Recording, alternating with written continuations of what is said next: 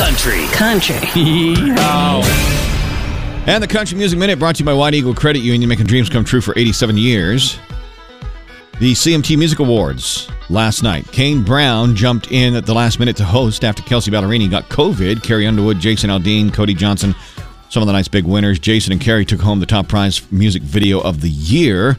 Sorry, Cole Swindell, I tried. The song was, of course, "If I Didn't Love You." That was the video. Cody Johnson won male video of the year for uh, for Till You Can't and digital event for "Dear Rodeo. Full recap and all the performances over at kfdi.com. All right, Ernest and Morgan Wallen getting ready to crack the top 20 with flower shops thanks to his wife Delaney.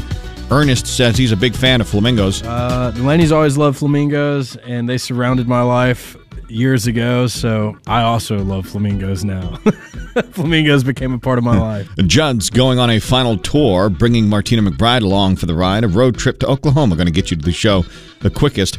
So, Dierks Bentley, how, how, how did, I mean, come on, how did Breland end up on the song Beers on Me? It's really been a dream getting a chance to work with Hardy and Breland, and it came about so organically. I wrote the song Beers on Me with Hardy and some other people, and uh, I just asked Hardy if he would take a verse on it. It seemed like a natural song for a duet.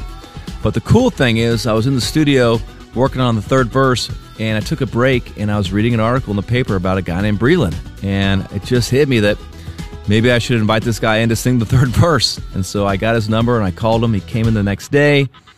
He rewrote the verse entirely to a totally different verse, made the song a hundred times better, and then sang on it with the most beautiful voice I've ever heard. So it's just been a really awesome collaboration, totally organic. It came just kind of a meant to be thing, and so excited to see the song doing as well as it has uh, on the radio.